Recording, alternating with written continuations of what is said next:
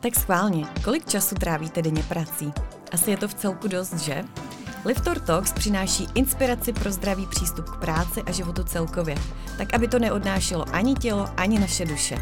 Pojďte se s námi povídat o pohybu, lidském těle, vnitřní motivaci, ale třeba také o vhodném work-life balancu nebo správném time managementu.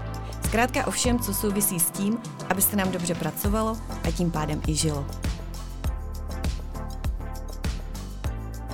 Krátkosti se vám představím i já, tedy moderátorka a autorka Liftor Talks. Jmenuji se Pavla Maříková a v Liftoru pracuji jako manažerka marketingu. Kromě toho ale působím i jako fitness trenérka, založila jsem vlastní sportovní program a jestli mne něco opravdu vystihuje, tak je to vášeň k pohybu a zdraví celkově. Do podcastu si budu zvát zajímavé hosty, kteří mají k tématům co říct a věřím, že i pro vás budou inspirativní.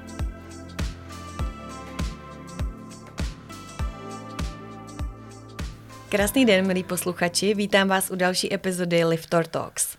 Prvně bych vám ráda poděkovala za vaši milou a pozitivní zpětnou vazbu, kterou jste nám poslali po předchozím díle s paní doktorkou Marí Skalskou a zároveň věřím, že stejně inspirativní pro vás bude i tento díl který bych ráda uvedla myšlenkou, že mnohdy platí, že důvěra k lékaři léčí lépe než lékař sám.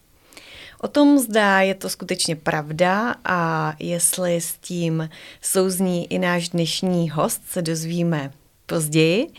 A já bych eh, ráda zde přivítala a vám představila mého dnešního hosta, všeobecného a funkčního lékaře Jirku Zikmunda, který mimo jiné působí i na klinice Institut funkční medicíny a výživy. Zároveň se zabývá nebo působí jako lektor celosvětově velmi populárního programu Les Mills a já osobně jsem se s Jirkou seznámila právě přes naše společné známé v oblasti fitness. Jirka tvrdí, že propojuje svět medicíny a fitness a protože už toto spojení mě osobně velmi zaujalo, tak jsem ho pozvala i k nám do Liftor Talks. Jirko, vítám tě tady. Děkuji, Pavli, za pozvání. Děkuji. Jsem ráda, že si pozvání přijal a já možná hned začnu otázkou, protože máme spoustu různých lékařských specializací. Máme pediatra, internistu, chirurga. Čím se zabývá funkční lékař? Mm-hmm. Tak uh, funkční lékař, uh, abychom to dali do nějakého kontextu, tak uh, se zabývá funkční medicínou, což je vlastně obor, který vznikl v Americe v 90. letech, kdy to založil pan doktor Jeffrey Blend.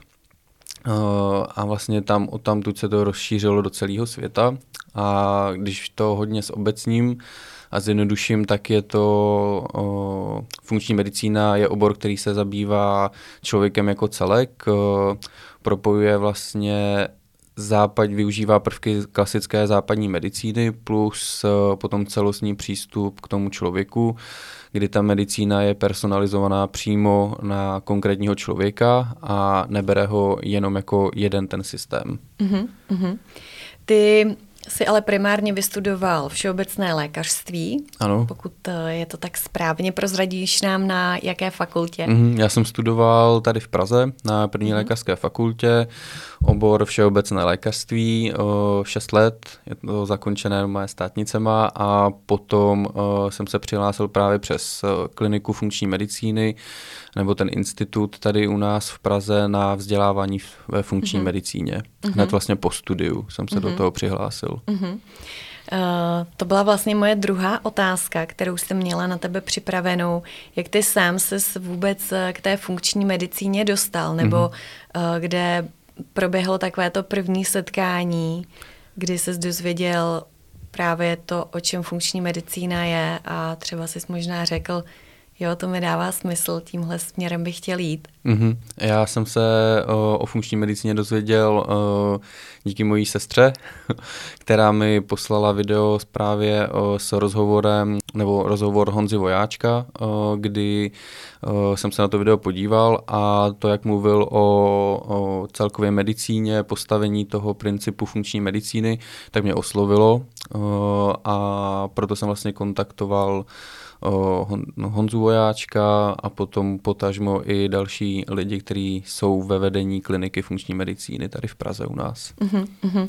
Možná bychom uh, mohli říci, že uh, pan doktor Jan Vojáček je uh-huh. jedním z takových asi nejznámějších představitelů funkční medicíny uh-huh. uh, u nás v České republice, nebo možná tak nejvíc je vidět. Ano. A uh, čím Čím se vlastně, vlastně liší funkční medicína od té klasické nebo západní medicíny? Mm-hmm. Jaký je ten největší rozdíl? Uh, největší rozdíl je ten, že ta funkční medicína uh, bere člověka jako celek a neléčí jenom jeden systém, který je zasažený nějakou nemocí. Uh, zabývá se primárně nebo hlavně uh, chronickými nemocemi. Funkční medicína. Funkční medicína, mm-hmm. přesně tak, kdy vlastně tam uh, se snažíme jít po té příčině vzniku toho onemocnění a netlumí se jenom symptomy. Mm-hmm. V tom je hlavní rozdíl. Mm-hmm. Je pravda, že funkční medicína se primárně zaměřuje na prevenci, mm-hmm. zatímco ta západní medicína řeší vlastně až ten následek toho, toho problému. Dá se to tak říct. Ono o, v té klasické západní medicíně jsou určité preventivní programy taky, mm-hmm. ale o, ta funkční medicína na to pohlíží úplně ještě od začátku, než třeba vznikne úplně to onemocnění o, a snaží se tak předcházet vůbec vzniku toho onemocnění, o, nebo když už nějaká ta nemoc je, tak právě jde o po té příčině, ten důvod, proč vlastně vůbec ta nemoc vznikla, protože to z pohledu funkční medicíny není jenom jeden, uh, jeden, uh, jedna příčina, mm-hmm. ale je to uh, vždycky souhra víc faktorů dohromady. Mm-hmm. My, když jsme si společně připravovali tento rozhovor, tak si mluvil i o tom, že ve funkční medicíně jsou i úplně jinak nastavené limity nebo markery pro, pro určité testy, mm-hmm, dejme mm-hmm, tomu. Je mm-hmm. to tak? Je to tak, protože ona o, funkční medicína pracuje o, s klasickýma testama jako západní medicína, to znamená odebírá se krev, hodnotí se o, každý ten parametr ale zvlášť a ještě mm-hmm. každý ten marker krevní, ať to jsou bílé krvinky, červené krvinky, tak o, to neznamená jenom vyloženě, není to soustředěný na tu hodnotu. Mm-hmm. Když udá, uvedu příklad třeba, tak o, všichni určitě znají LDL cholesterol, mm-hmm. o, obecně mm-hmm. známe známý jako ten zlý, eh, který obecně zvyšuje kardiovaskulární riziko a onemocnění tepen a cév tím, že se ukládá vlastně cholesterol do cév ale funkční medicína za třeba konkrétně za tímto markerem má ještě, že ten organismus je pod uh, vysokou tvorbou kortizolu, jako hor, mm-hmm. ho, zátěž hormonu stresového, uh, má uh, větší oxidativní stres v organismu, uh, který působí víceméně na všechny tkáně, kdy vznikají mm-hmm. kyslíkové radikály, což jsou víceméně v úvozovkách to, toxické produkty pro organismus. Takže když je uh, nahoře nebo nad horní hranicí ten LDL cholesterol, neznamená to vyloženě zaměřit se na cholesterol, ale zároveň prostě i na ty faktory, které můžou ovlivňovat ten kortizol, potažmo celkově ten zánět v organismu. Mm-hmm.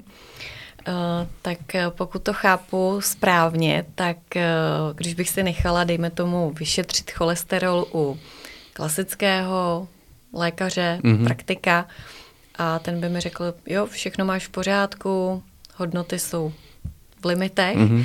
tak je dost možné, že když pak přijdu k vám, mm-hmm. jako za funkčním lékařem, tak eh, ne, že mi řeknete, máš to celý špatně, mm-hmm. ale možná to se mnou více rozeberete. Jo, přesně tak, jo, tam totiž uh, hodně záleží na tom, že to eh, fyziologický rozmezí, to znamená ta hodnota určitá eh, se pohybuje v určitém rozmezí, které je stanovené jako norma, mm-hmm. tak funkční medicína ty normy má hozené trošku někam jinam. Mm-hmm. U nějakých markerů je to mírnější než klasická medicína, u některých je to naopak víc, eh, nevím, jak to teď říct, ale přísnější, přísnější. tak přísnější. Mm-hmm. Uh, takže tam už právě na základě toho se dá usoudit, že uh, měl jsem klienty, který, uh, kteří měli spoustu marků jakože v normě podle mm-hmm. klasické medicíny a potom, když přišli ke mně nebo k nám na kliniku, udělali, udělali uh, jsme jim krevní rozbor, tak z toho vyšlo, že víceméně žádný ten parametr nebyl ve funkčním rozmezí, které mm-hmm. používáme my. Buď mm-hmm. to mhm. byl snížený nebo naopak zvýšený, takže tam fakt hodně záleží na tom, na tom krevním rozboru. Mm-hmm. Kdo je váš typický pacient? Kdo, mm-hmm. když budeme mluvit teda o funkční medicíně, o institutu, mm-hmm. tak kdo za vámi nejčastěji přichází? Nebo mm-hmm. jak takový klient nebo pacient? Mm-hmm. Mluvíte asi o pacientech nebo o, o klientech? Spíš klientech, ano. Tak jaký, jak takový klient vypadá? Co ho trápí? Většinou to jsou opravdu lidi, kteří mají nějaké chronické onemocnění, a klasická medicína už si s ním neví rady, respektive oni vyčerpali už veškeré možnosti klasické konvenční medicíny, šli na všechny druhy testů, byli u všech specialistů a výstup z toho byl víceméně žádný, nebo respektive, že třeba etiologie, to znamená původ té nemoci je neznámý, uh-huh. a, tak takový typ klientů za námi chodí, kteří prostě trpí nějakým chronickým onemocněním a buď se neví příčina, anebo o, ty výsledky všechny jim ukazují, že jsou víceméně v pořádku, ale oni nejsou. Mm-hmm. Takže chronická únava, mm, právě může. potíže. Ano, jo, přesně tak. Jo. Když to dám takhle konkrétně, tak to je přesně jak říkáš, jo, únavový syndrom, o, trávicí obtíže, ať to se to týká horní nebo spodní části trávicího traktu, o, různá autoimunitní onemocnění, ať to je štítná žláza, ať to je i autoimunitní onemocnění střevní, které existují. Mm. Prostě to spektrum je, je strašně široký těch lidí. Pár i klientů, nemám přesné číslo, ale i se objevují klienti, kteří už o nás vědí a zároveň ne, s ničím se neléčí, neberou žádné léky, ale chtějí uh, mít právě jakoby tu prevenci, aby u nich mm. žádné, žádné onemocnění nevzniklo, tak i takový klienti chodí, že nechtějí, aby, chtějí se prostě o sebe starat, nechtějí, mm. uh, i když mají nějaké predispozice k nějakému onemocnění, tak nechtějí, aby se vůbec, vůbec projevilo tak i takový k nám přichází, ale nejčastěji to široké spektrum je prostě uh, lidí, kteří trpí nějakým chronickým, to znamená dlouhotrvajícím onemocněním. Uh-huh, Jak probíhá taková vstupní prohlídka mm-hmm. u funkčního lékaře. Aha, o, to je, Jak tak, dlouho trvá? Aha, to je rozdíl právě oproti o, klasické medicíně, že my na toho klienta máme o, u nás o, konkrétně je to o, hodina, kdy je to vlastně vstupní konzultace. My s ním, o, on předtím, ještě než tam jde ten klient, tak vyplní o, široký dotazník, o, který je fakt o, hodně konkrétní a specifický. Je to přes o, 70 asi otázek, o, je to víceméně, když si to shrneme, tak o, jeho anamnéza, s čím se léčí on, léčil, ale i samozřejmě jeho předci, generace zpětně, mm-hmm. v jakém prostředí se nachází, třeba uh, konkrétně třeba jestli se tam nevyskytují plísně, že ten soci- a sociom jeho určitě taky důležité, co ovlivňuje to zdraví toho člověka. Takže on nám pošle ten dotazník a na tu stupní konzultaci už ten terapeut se uh, připraví na základě toho dotazníku a jídelníčku, který pošle. A vlastně hodinu spolu rozebíráme toho, uh, vlastně tu jeho historii medicínskou. A snažíme se mu vlastně určit postup, jakým by, se, jakým by se měl ubírat ten terapeutický plán.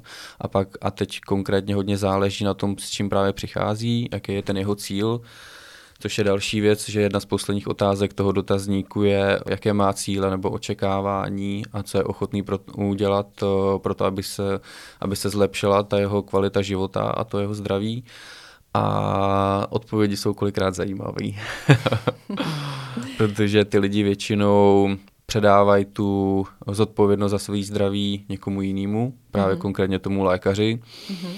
A místo, aby si uvědomili, že vlastně oni mají v sobě ten základ, čím vlastně oni sami můžou začít s tím, aby došlo k nějakému, nechci říkat uzdravení, ale k nějakému hojícímu procesu. Liftor je česká značka, která se zabývá výrobou a prodejem zvedacích stolů, u kterých můžete pracovat ve stoje. Najdete u nás ale také kancelářské ergonomické židle a další příslušenství do kanceláře a pracovny, tak aby se vám pracovalo nejen dobře, ale především zdravě.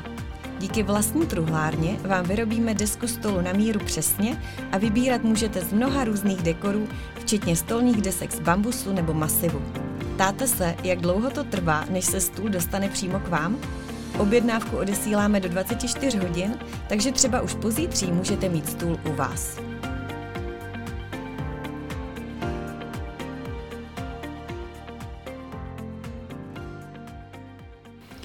Ty jsi mluvil o tom, že eh, řešíte nějaké zdravotní potíže i generace zpět. Mm-hmm. Jak velkou roli hraje genetika z pohledu funkční medicíny? Mm-hmm. Uh, genetika velkou určitě.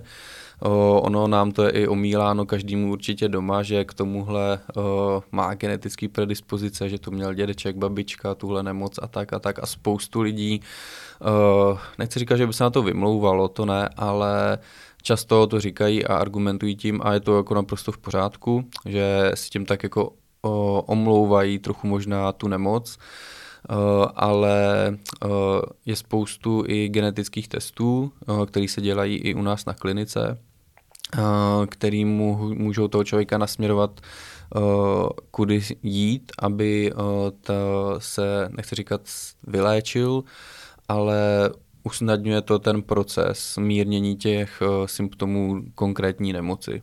Pokud třeba vím, nebo člověk ví, že v rodině se v předchozích generacích vyskytly, dejme tomu, nějaké karcinomy určitého typu, mm-hmm. Co, co já můžu udělat pro to, aby jsem vlastně tu genetickou zátěž, mm-hmm. pokud to tak budeme nazývat, uh, přebyla tím mým zdravým přístupem mm-hmm. nebo zdravým životním stylem. Mm-hmm.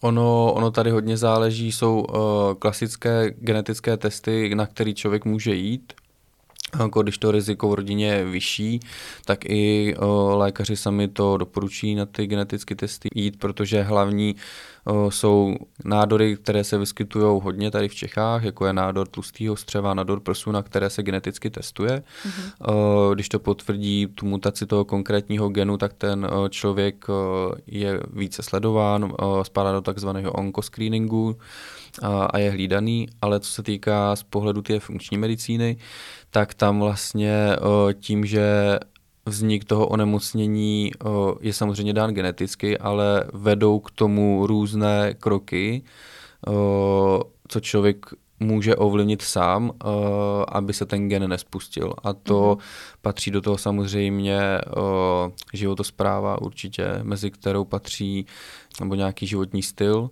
Mm-hmm. Jo, to znamená určitě nějaká pohybová aktivita, patří do toho nějaký mindset, Jo, to znamená, o, ta psychická složka toho člověka je taky hodně, strašně hodně důležitá, že všechny tady ty procesy jedou na pozadí toho člověka, i když to on třeba konkrétně neřeší. Mm-hmm. O, stres, jo, to je další prostě složka, jsou prostě takové, takové drobné detaily, o, který člověk může ovlivnit hodně sám. Mm-hmm. Uh, a je možné říci uh, nějaký poměr v té důležitosti nebo v tom impaktu uh, na to tělesné zdraví, jestli je důležitější genetika, uh-huh. jestli, nebo důležitější roli hraje genetika, uh-huh. a nebo naopak ten životní styl. Uh-huh. Uh, nemám vypozorovaný žádný poměr mezi tady tím, ale uh, a nejsem ani genetik, takže si netroufám říkat, že genetika vyhrává nebo genetika prohrává, to určitě ne, ale jako za mě, co mám vypozorovaný o, za svou praxi a za o, lidi, které mám kolem sebe, tak o, určitě ten životní styl hraje zásadní roli v tom, který onemocnění vznikne mm-hmm. a který ne. Mm-hmm. Jestli vůbec nějaký vznikne. Mm-hmm. Eh, my už jsme na začátku zmiňovali, že ty nejsi jenom funkční lékař, ale jsi i všeobecný lékař, to znamená, zabýváš se právě i tou klasickou medicínou. Mm-hmm. Um, asi se tě nebudu ptát, co ti dává větší smysl, mm-hmm. protože uh, tím, že se věnuješ obou směrům, tak předpokládám, že smysl ti dávají oba dva směry. Ano. Uh, tak jestli by si to třeba trošičku víc eh, roz, rozvedl, jestli se třeba někdy nedostáváš do nějakého sporu, když si v ordinaci jako všeobecný lékař mm-hmm. a naopak? Ne často. ono, ono strašně hodně záleží. Mě opravdu dává smysl oba principy a proto jsem šel i cestou všeobecného praktického lékařství, uh, a protože tam prostě člověk dokáže pomoct uh, takhle je spoustu lidí, kteří ještě o funkční medicíně uh, nemají vůbec ponětí a, a jdou si prostě k tomu lékaři uh, pro nějakou ať to je ten prášek nebo nějakou radu ohledně jeho funkčního stavu nebo jeho zdravotního stavu. Uh, takže a ten praktik má široký záběr, co vlastně, který všechny oblasti toho zdraví, nebo respektive toho těla musí, musí obsáhnout. Uh, z toho důvodu jsem si to vybral, protože jednak je to jako interní obor a baví mě to uh-huh. a, a dává mi to smysl. Stejně tak, jako to jde krásně propojit právě s tou funkční medicínou. Uh-huh. Takže kolikrát je i na těch lidech, lidech vidět, eh, když už třeba jako jsou zoufalí a nevědí, co už jako dál dělat, tak eh, on to člověk nebo ten lékař musí podle mě vycítit, kde je důležitý jim tam jako vnuknout nějakou myšlenku, že existuje ještě i jiný směr, kterým můžou jít, mm-hmm. uh, že to třeba trvá delší dobu, nebo určitě to trvá delší dobu a vy, vyžaduje to spolupráci toho uh, pacienta nebo klienta, tak uh, je vidět hezky na, některý, na některých lidech, který uh, o to stojí. A kolikrát to dělám i ve své praxi, že jim se snažím v nějakým jako časovým limitu, že tam na toho člověka nemám třeba tak dlouho jako v institutu, tak se mu snažím dát úplný základ, nějaký jako bazál toho, co můžou udělat sami. A jsou to pro nás třeba, nebo pro mě už nějaké jako automatické věci, které dělám uh, dnes a denně, ale ty lidi třeba o tom vůbec jako nevědí. Mm-hmm. Takže ono stačí už jenom se takhle trošku zmínit a naťuknout a uh, a to se mi na tom právě líbí. No já v tom, tom vidím v tomhle trochu i smysl, nebo vidím v tom takovou budoucnost, mm-hmm. že se dají hezky propojit tady ty dva, tady ty dva uh, směry té medicíny. Mm-hmm. Mluvil jsi o tom, že uh, v Institutu funkční medicíny a výživy provádíte uh, různé testy nebo mm-hmm. mnoho testů. Zmiňoval jsi DNA test. Mm-hmm. Uh, jaké další Eh, testy vlastně u vás mohou lidé absolvovat a mm-hmm. co, co všechno se dozví? Mm-hmm. O, můžou jít určitě na klasický, klasický krevní odběr, jak jsme o tom mluvili na začátku, o, kdy se odebírá spoustu markerů krevních o, o mnoho víc, než je v klasické medicíně při nějaké preventivní prohlídce. Tak to je jeden typ testů. Pak jsou ty DNA testy, které jsme mluvili. Potom je tam měření na, na přístrojích, to je InBody, co mm. máme klasickou váhu, která měří tělesné složení tuků, svalů, mm. kostí mm. a tak. Plus k tomu je ještě dano přístroj Max Pulse, který vlastně měří stresovou odolnost organismu. Když to je jenom s obecním, tak to je na základě toho, že máme autonomní nervový systém, který je vlastně složený ze dvou hlavních větví. Je to parasympatikus a sympatikus. Mm-hmm. Je to, jsou to vlastně, je to nervový systém, který nelze ovládat vůlí a tady ty dvě hlavní větve uh, nám vlastně říkají podle toho, která převládá, jestli ten organismus je pod uh, velkým stresem a nebo jestli ten organismus je nějaké meditační úrovni, když to přeženu mm-hmm. a hodně s obecním. Mm-hmm. Takže a může být můj organismus ve stresu, i když se ve stresu necítím? Může. Může, protože to ne, je na základě různých třeba těch krevních testů, vlastně organismus je pod neustálým stresem. I když je mhm. člověk jako v meditaci, tak eh, oni se sice, on se zpomaluje ten organismus, veškeré procesy v těle se taky zpomalují, ale furt se tam tvoří, je to takzvaný o, oxidační stres, což je práce jednotlivých buněk v těle, které mm. prostě neustále pracují a tvoří se různé produkty vedlejší, které škodí právě tomu tělu. Jsou tam naopak ty obrané mechanismy, které ty produkty škodlivé ničí, mm-hmm. což je právě mm-hmm. zachování určitého meostázy vnitřního prostředí, jakoby stálosti toho vnitřního prostředí. Mm. Takže může, ale, ale člověk je pod stresem furt, ať mm. je to mhm. pracovní, rodinný, mm. kdykoliv. No. Vlastně i při sportu. Přesně, jo, jo, přesně. Organismus docela hodně ve ano, stresu. Ano, obzvláště ještě před nějakým výkonem. tak. Já vím, že velkou roli hraje ve funkční medicíně eh, stav našich střev, mm-hmm. nebo respektive střevní mikrobiom. Mm-hmm. Pojďme vysvětlit posluchačům, o co přesně jde. Mm-hmm. Teď je to poslední dobou velké téma, nejenom ve funkční medicíně, ale konečně i v klasické medicíně když jsou různé uh, gastroenterologické společnosti, které ten střední mikrobiom dávají na první místo, mm. uh, jako můžeme tomu říkat jako druhý mozek, oni to nazývají druhý mozek, kde se vlastně tvoří všechno a je to takový základ toho, jak ten organismus celkově bude fungovat. Já tomu říkám možná i první mozek, protože existuje osa uh, mozek střevo, uh, respektive střevo mozek právě, které, kdy jedno ovlivňuje druhé, uh-huh. takže je to složení uh, různých jako bakterií, ten střední mikrobiom, které jsou prospěšné pro naše tělo a právě uh, pro, když dojde k nějaké nerovnováze v tom mm-hmm. složení, ať už se jedná o to, že ty bakterie některé ubydou nebo naopak přerostou, přemnoží se a, narůst, a vrůstají i do jiných částí toho střeva, než kterých by měly být, mm-hmm. tak na základě toho potom vznikají různé typy nemocí. Mm-hmm, které třeba?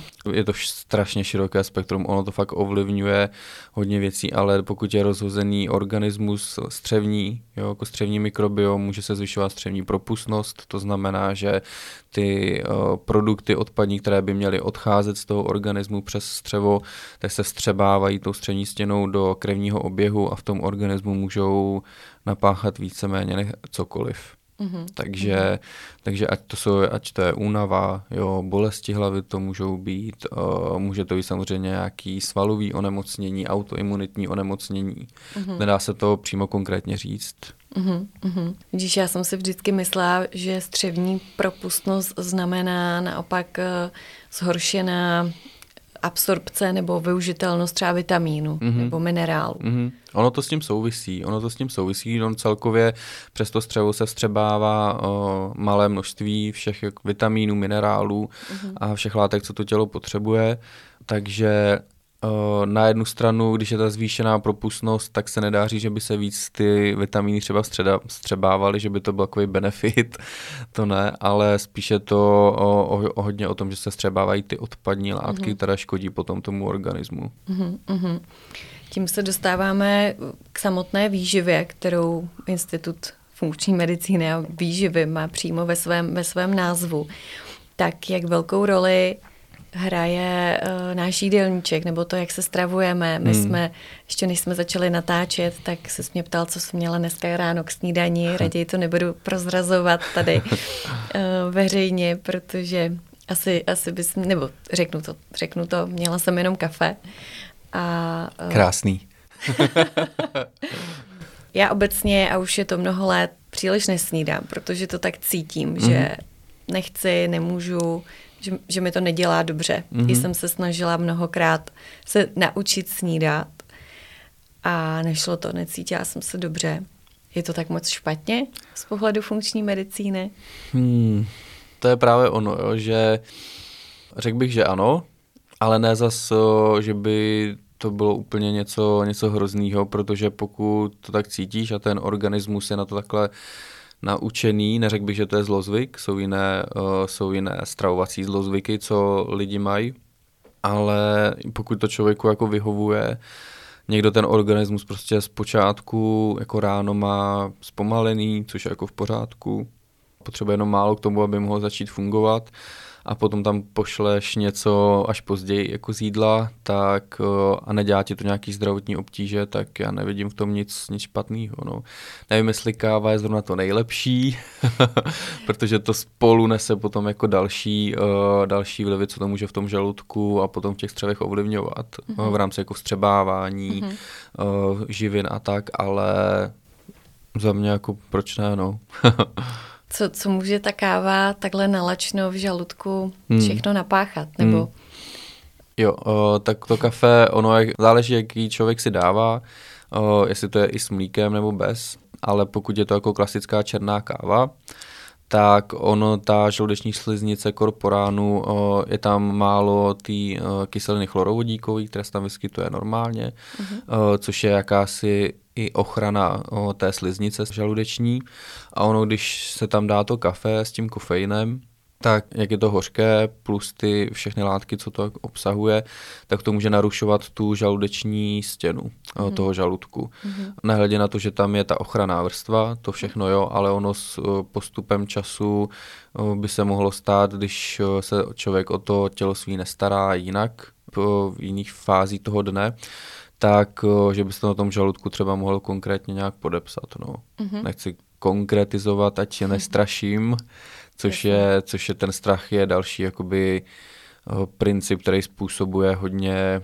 hodně vznik, nechci říkat vznik nemocí, to ani ne, ale jakmile... Tíží. Jo, jo, jo, přesně tak, no tíží to prostě toho člověka, jo, ten strach je silná emoce, mm-hmm. negativní, jo, která prostě to o, tělo nějakým způsobem ovlivňuje, ovlivňuje to fungování toho nervového systému, jak jsem o něm mluvil, mm-hmm. toho autonomního, který nedokážeme ovládat vůlí a to pak prostě, o, jak je všechno propojené v těle, tak to může narušit trávení a, a fungování toho organismu. Mm-hmm. Musí být eh, funkční lékař tak trochu i psycholog? Určitě. a ono to neplatí jenom o funkčních lékařích, Aha. si myslím, ale každý lékař eh, by měl být eh, nebo je určitým způsobem psycholog uh-huh. nebo nějaký druh terapeuta, který prostě toho člověka by měl vyslechnout, s čím přichází a navrhnout mu prostě nějaký postup léčebný, uh-huh. jakým směrem by se měl ubírat. Uh-huh. A, takže jo, určitě. Mm-hmm. Ta psychická složka tam je strašně důležitá. Mm-hmm. Teď mě napadá, hodně často se teď zmiňuje i psychosomatická medicína. Mm-hmm. Je to podobné funkčnímu lékařství nebo... Aha, já osobně nemám o, s psychosomatikou jako s oborem o, zkušenost, protože je to zvlášť obor, který se dá normálně studovat. I si troufnu říct, že uh, psychosomatická medicína je už mnohem známější určitě v tady v Čechách než uh, funkční medicína. I vzhledem k tomu, že to je klasický obor, který uh, normálně spadá do postgraduálního vzdělávání, ale je to prostě propojení toho psyché, toho, té psychické části toho člověka a té, té duše s tím tělem. Mm-hmm. Takže mhm. určitě to, co člověk řeší na psychické úrovni, tak se potom uh, Nemusí to být hned samozřejmě, ale odráží se to i na té fyzické. Tím se dostáváme k pohybu, mm-hmm. který je také tvojí uh, vlastně zálibou mm. a částečně možná i prací, koníčkem. Mm. Uh, jak velkou roli hraje pohyb ve funkční medicíně? Mm-hmm. Je dobrý ještě říct, že vlastně funkční medicína nebo my na institutu máme určité typy uh, pilířů, takových základů, uh, které když se naruší, mm-hmm. tak už mhm. potom uh, vz, může vznikat uh, nějaká nemoc nejdřív na pozadí a potom se projeví, vyústí to v nějakým systémovým onemocnění, mm-hmm. ať se jedná trávicí nebo psychický obtíže, nebo ať to jsou různý jiný typy nemocí. A mezi tady ty základy nebo ty kořeny patří i samozřejmě o, životní styl, mezi který patří pohyb. Mm-hmm. Takže určitě ten pohyb tam o, je důležitý. Ono často hodně lidí si představí, že musí každý den makat někde ve fitku nebo běhat nebo cokoliv jiného, co jim není třeba blízký, ale není to tak. Mm-hmm. Nás poslouchají a sledují převážně uh, lidé, kteří tráví velkou část uh, svého dne, protože to vyžaduje jejich práce mm-hmm. za počítačem. A my tím, že se zabýváme výrobou a prodejem zvedacích stolů, tak se snažíme ten pohyb jim dodávat vlastně i do té mm, pracovní části dne. Uh, co by si takovým lidem, kteří opravdu mají velmi náročné zaměstnání, málo času, mm-hmm doporučil, jak vlastně ten pohyb eh, do toho všedního dne nebo každodenního dne vměstnat, jak ho mm-hmm. tam mhm. dostat. Mm-hmm. Ono je hodně důležitý určitě je vnímat tu práci nějakým způsobem, co člověk prostě potřebuje podstoupit, ale zároveň ten on člověk se dokáže soustředit nebo koncentrovat na určitou věc, na nějakou uh, práci svojí, určitý, určitý limit času a mm-hmm. potom už ta pozornost odchází. Mm-hmm. A v tu chvíli já bych doporučil určitě, pokud se na i konkrétně takhle o tu kancelářskou práci, tak se zvednout mm-hmm. a jít se projít ono fakt uh, jít se projít, uh, buď to sám, je spoustu už uh, jak to říct, firem, který mají různé uh, odpočívací zóny, relaxující zóny, kam člověk může jít na chvíli vypnout, nebo se jít i projít fakt uh, na pár minutek, pět, deset minutek od toho stolu, ono tím se zrychlí metabolismus, zrychlí se tím prokrvení, rozšíří se cévy v mozku, jo, což zlepší potom tu koncentraci. Mm-hmm. Uh, to je jedna věc. Druhá věc je to, že uh, ty, ten člověk je sociální. To znamená, že uh, lidi celkově potřebují další lidi ke svému životu, uh, takže to, že někoho potká uh, v té kanceláři, prohodí s ním pár slov, to tady ta socializace je strašně důležitá taky. Uh-huh, po jak dlouhé době ta pozornost podle tebe klesá mm-hmm. právě při té práci, dejme tomu mm-hmm. počítače? Jo, tady je strašně taky důležité, abychom řekli, že uh, jsou je víc typů lidí uh, a takový nejvíc uh, je, že někdo potřebuje prostě sednout k té práci a fakt třeba makat několik hodin v kuse, aby něco udělali. Jo, mhm. tady těm lidem o, se nemůže o, nařídit, aby po pěti minutách vstali a šli se projít, protože jim to naruší ten jejich o, rituál, to jejich fungování. Mm. U nich je důležité, aby potom měli odpovídající o, kompenzační čas o, ve formě nějakého relaxu potom, až dodělají tu práci. Mm-hmm. Pak je ta další skupina lidí, což je podle mě ale většina, že ta, ta pozornost člověka odchází po nějakých 20-30 minutách nějaký, mm. inten, nějaký intenzivní práce, kdy se fakt člověk fokusuje na tu, na tu konkrétní práci. A potom právě přichází ta, ta doba, kdyby se fakt ten člověk měl zvednout, jo, jít si třeba pro to kafe, jo, nebo pro vodu, mm-hmm. Jít mezi ty kolegy další a pak se zase vrátit. Mm-hmm. Uh, co modré světlo, které mm-hmm. na nás září ze všech možných uh, Aha. přístrojů. Aha. Taky ovlivňuje zdraví, určitě je to teď také velký téma, který se řeší celosvětově, nejenom, nejenom tady u nás. Uh, já, co mám třeba udělaný u sebe v práci, tak automaticky, i když jeden, tak tam mám nastavený noční režim uh, na monitoru, mm-hmm. protože je mi, jednak je mi to příjemnější, i, uh, to světlo, které blokuje to modré záření, takže vlastně jako blokace toho modrého světla, ať to je tady uh, už spoustu, ať to jsou smartfony nebo počítačové monitory, tak tady to nastavení tam mají. Takže bych doporučil tohle. Plus jsou potom další uh, výrobky, třeba červené brýle, které blokují právě modré světlo a člověk je může nosit, což chápu, že někde v práci mezi lidma asi uh, úplně každý nemůže, ale je to dobrý třeba na doma. Kor mm-hmm. třeba večer uh, před spaním, kdyby lidi vůbec neměli koukat do telefonů a do obrazovek kvůli mm. právě zmiňovanému modrému záření. Já jsem už na začátku prozradila, že ty nejsi jenom lékař, ale zároveň jsi i instruktor lekcí Les Mills. Mm-hmm. Tak e, pro ty, kteří neví, co je to Les Mills, mm-hmm. jak mhm. bys nám e, Les Mills popsal? Les Mills je skupinový cvičení. Pojďme lidi pozvat na tvoje ano, lekce. pojďte, přijďte, nejenom na mé lekce, ale Les Mills je cvičení skupinový, které vzniklo na Novém Zélandu teď si konkrétně nejsem jistý, myslím, že nějak v 70. nebo 80. letech, kdy to tam vlastně založil Leslie Mills, to je původní zakladatel, a rozšířil, začínali v obýváku, kdy nahrávali uh, první svoje uh, choreografie a rozšířilo se to vlastně do celého světa teď už. Mm-hmm.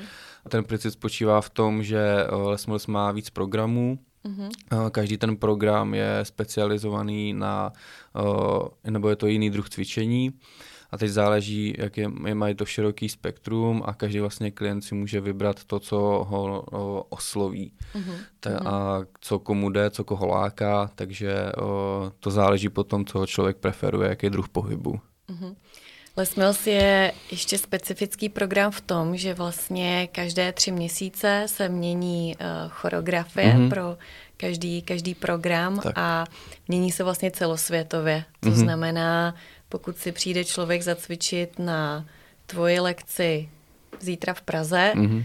a za týden odletí do New Yorku, mm-hmm. tak teoreticky by si v New Yorku měl zacvičit stejnou choreografii, je to tak? Teoreticky jo. Jestli se to tak doopravdy děje, to nedokážu říct. Každá část planety, víceméně, když to řeknu takhle, tak má určité své středisko, které mm-hmm. jim právě určuje, kdy ty nové choreografie se uvedou ale, ale jo, no, je to, je to tak přesně, no, tak jo, teoreticky ano, prakticky těžko říct, ale ten princip zůstává celosvětově stejný. Mm-hmm. Jaký typ cvičení tě nejvíce baví? Já teď i poslední dobou právě jsem hodně se zasoustředil na klasický fitness, cvičení v posilovně a určitě mi to dodává určitou kontrolu na svým tělem. Ale co se týká Les Mills cvičení, mm-hmm. tak mám, já mám vlastně tři programy. Je to body attack, což je typ heatového cardio tréninku, pak mám body balance, což je eh, kombinace yoga, tai chi, pilates. Uh-huh. A teď poslední program Body Pump, což je silově vytrvalostní program o, eh, s, se závažím. Uh-huh. A nedokážu asi říct, co mě baví, co mě baví nejvíc, no, protože každý fakt ten program je jiný a specifický. Takže za mě je to komplexní balíček, který miluju a díky Next Move, což je uh, fitko, ve kterým uh, se vyskytuju, tak díky tomu vlastně můžu se věnovat tomu, co miluju a co je prostě prospěšný pro mě. Jak často cvičíš týdně? Nebo kolik vedeš lekcí? Aha, lekcí, lekcí vedu čtyři týdně. Aha. Čtyři týdně s tím, že zbytek času využívám sám pro sebe právě do, do posilovny. A, takže celkově prostě mi zabere, že víceméně uh, 6 dní v týdnu cvičím a jeden den mám odpočinek, který je velmi důležitý. to souhlasím, stoprocentně. Je něco, co by si chtěl eh, na závěr podcastu eh, zmínit nebo vypíchnout, k čemu jsme se nedostali mm-hmm. a podle tebe by to mělo ještě zaznít v souvislosti s funkční medicínou? Aha. Já děkuju za, za prostor, Pavli, uh, protože ono se čas, ne často, ale setkal jsem se s s tím, že funkční medicína je házená do tak, takzvaného šarlatánství. Já bych to chtěl tady tím uh, poupravit a trošku dát takovou osvětu do toho, že funkční medicína má pevný základy z klasické medicíny a opírá se o funkční testy, klasické testy krve plus testy i středního mikrobiomu a opírá se o pevná fakta, které vycházejí z výsledků těch testů. Plus je tam samozřejmě propojená ta o, psychická složka toho člověka, jo, což vychází z toho doktora, z toho lékaře nebo terapeuta, který je i určitou oporou pro toho mm-hmm. člověka. A když se to takhle zkompletuje, tak to je podle mě jako nejlepší cesta, jak o, se může, nebo jakým směrem se člověk může udávat a starat se o to svý zdraví. Mm-hmm. Takže bych to tady tím o, takhle jenom rád o, řekl, že funkční medicína není, nebo já ji nevnímám uh, jako něco, co si někdo vymyslel a ono záleží strašně asi na tom, jak to člověk praktikuje, mm-hmm. pod jakou institucí člověk vychází. Jo, já vím, že na institutu uh, provádíme veš- veškeré testy tak, jak by se měly provádět a tomu já věřím. Tak to moc děkujeme za zdůraznění tohoto a posluchači se tedy nemusí bát eh, hm. přijít eh, za funkčním lékařem se strachem, že se budou dít nějaké ezoterické rituály. Přesně. Čáry, máry. Moc děkuji, Jirko. Eh, já bych se dnes s posluchači ráda rozloučila trochu netradičně, necitátem, ale spíš takovým zamyšlením, na které jsem narazila na Facebooku pana doktora Honzy Vojáčka, o kterém jsme tady dneska mluvili, který napsal, když ne já, tak kdo? Bude tvořit moje zdraví, bude tvořit moje vztahy, bude tvořit zdravé prostředí pro mé děti. Buď tvořím já, nebo skrze mě tvoří někdo druhý. Mějte krásný den a budu se těšit někdy příště. A loučím se s Jirkou. Taky děkuju a mějte se krásně.